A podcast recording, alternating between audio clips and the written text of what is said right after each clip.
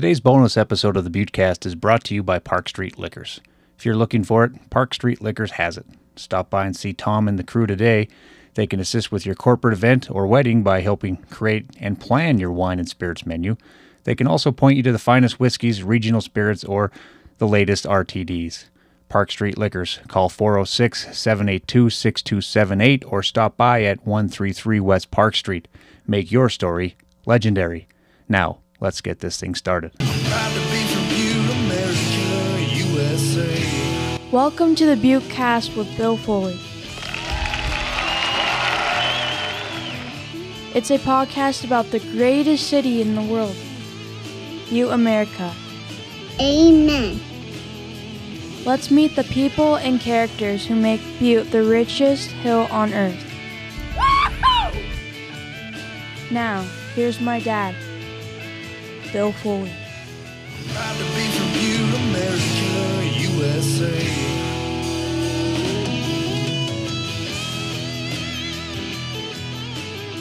Several years ago, I got into a bit of a Facebook fight with some people who really believe in ghosts.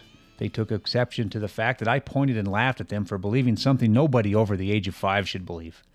Well, maybe over 13.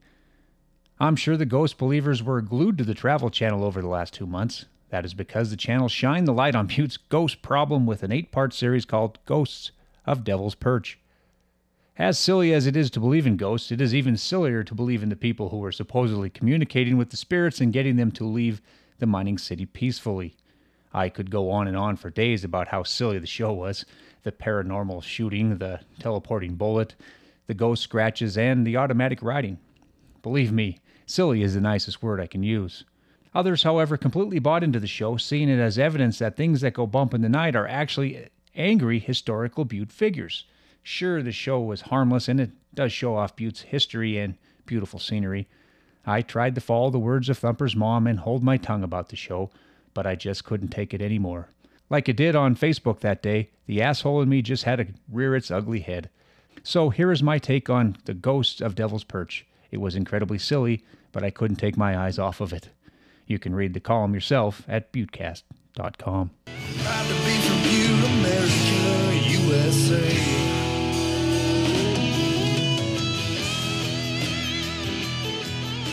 Capper Light. Our hometown is not haunted. Jimmy Carr is a great comedian with a funny laugh. He also has a great take on ghosts. It's actually easy to tell if your house is haunted, Carr said in one of his recent specials. It isn't. Grow up. Since I watched the first episode of Ghosts of Devil's Perch on the Travel Channel, I have been reciting Carr's lines to anyone who will listen. I have also been paraphrasing the words of the great Bill Burr from his appearance in Bozeman in the summer of 2013. A ghost can go wherever he wants. He can go to the Super Bowl. He can go to the women's locker room. Does he do that? No. Instead, the idiot stands by the boiler in your basement just so he can give you an ooh when you walk by about every three years. If you are older than 13 and still believe in ghosts, then you are probably not going to like this column, but you are the one who should be reading it. Before you start telling me your ghost stories and why I am wrong when I laugh at you, answer me this. Why do you only hear about ghosts at night? Is there any kind of explanation as to why you never hear from Casper in the daytime? Also, how do you know that the ghost in the closet was not Sully or Randall from Monsters, Inc.? That seems to be just as believable as the soul of a dead person. I cannot remember who said it, but the Ghost of Devil's Perch is our Tiger King. It was a horrendously silly show, but we could not take our eyes off of it. For other, more gullible people out there, the show was a confirmation of what they have always believed. To be fair, the eight part series did some good things. For one, it showcased the beauty and history of the mining city. Dillon native and retired teacher Chris Fisk did an outstanding job helping Dave Schrader, Cindy Kaza, and K.D. Stafford intertwine mining city history and ghost stories. However, the television series showed me that Dave, Cindy, and KD are, with all due respect, monumentally full of crap. Remember, I said, with all due respect. This is not to say that they are lying. It is possible that a person can be genuine and still be very much full of crap. Maybe Dave experienced some kind of a medical issue when he claimed to have been injured in the paranormal shooting at the Cabbage Patch cabin. Maybe he thought he really was shot by a ghost bullet. Maybe he really thought he was pushed by the ghost of Michael Hickey when he tripped while walking into the orphan girl mine. Then again, Maybe the carnival worker really does believe that the ring toss game he is running is on the level. It is not, but maybe he believes the line of BS he is giving you. When it comes to tracking down ghosts, I would take Dr. Peter Venkman, Dr. Raymond Stantz, and Dr. Egon Spengler over Dave, Cindy, and KD any day. Actually, I would go with Fred, Velma, Daphne, and Shaggy before I would believe in Cindy's automatic writing. I am not saying she is lying, but I would buy some oceanfront property in Arizona before I would believe that the medium is actually channeling the thoughts of ghosts when she puts her Sharpie to her yellow legal pad. The ghost box is another thing that would not get out of the Scooby Doo writer's room. Did you get a look at that thing? It looked like an old boombox from the 1980s. As silly as the ghost box appears to be, it is the way that they used it that makes it hard to believe. Supposedly, Dave, Cindy, and KD have been hunting ghosts for quite some time while using such cutting edge technology from the Reagan years. So, they likely saw some crazy things. Then, why were they shocked to profanity every time they heard some static that they say was a word? That leads me back to my full of crap theory, and it shows that Sheriff Ed Lester was not the worst actor in the series. While Ghost of Devil's Perch was must see television for everyone from Butte, it did not enhance the image of anyone who appeared on the show. It likely had people from all over the country laughing at Butte and Dillon native Chris Fisk. It did not make Sheriff or Mayor Gallagher, who was actually the chief executive of Butte Silver Bow, look particularly good. It did not make the adults who said they saw ghosts look good either. It was fun to see some of Butte's history, and it made me want to read Jake Sorich's book about the Cabbage Patch between Sorich and Dillon native Chris Fisk, the show told lots of stories about Butte. It was fun to learn about the axeman of the Cabbage Patch and the men who were hanged in the courtyard behind the courthouse. It was also great that people were introduced to the story of Willie Corrett, a 10 year old boy who died while playing baseball in Butte in 1891.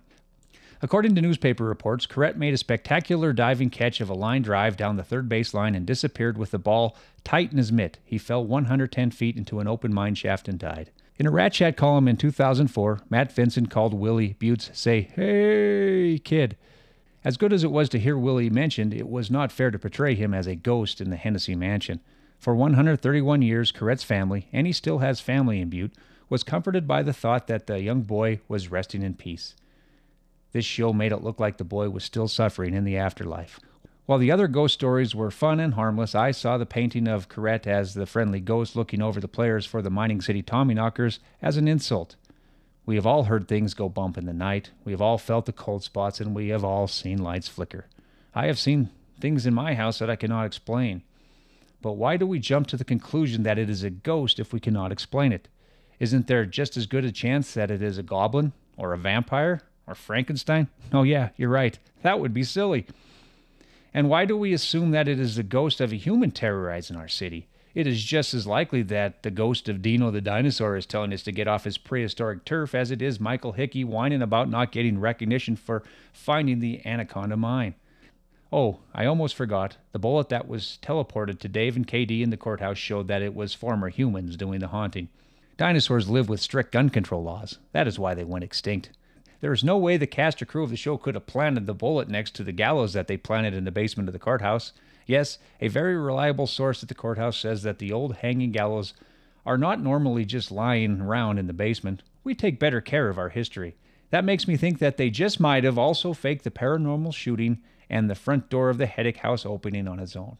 In the final scene of the final episode, Sheriff Lester said the number of calls to police reporting ghost sightings completely disappeared after Dave, Cindy, and KD did their thing. But just what was their thing? Commissioning a third grader to paint a portrait of Hickey to hang in the courthouse and telling the ghost to leave is what did the trick? Everyone knows that you have to cross the streams to get rid of a monster ghost like that. Either that or you demask the disgruntled owner of the old amusement park. Just like those are not really ghosts in Scooby Doo, those are not really ghosts in the mining city. If you are over the age of 13 and the series Ghost of Devil Perch and Dillon native Chris Fisk made you think they are, then you should really consider the words of Jimmy Carr and grow up. You should also check out some of the oceanfront property I have for sale.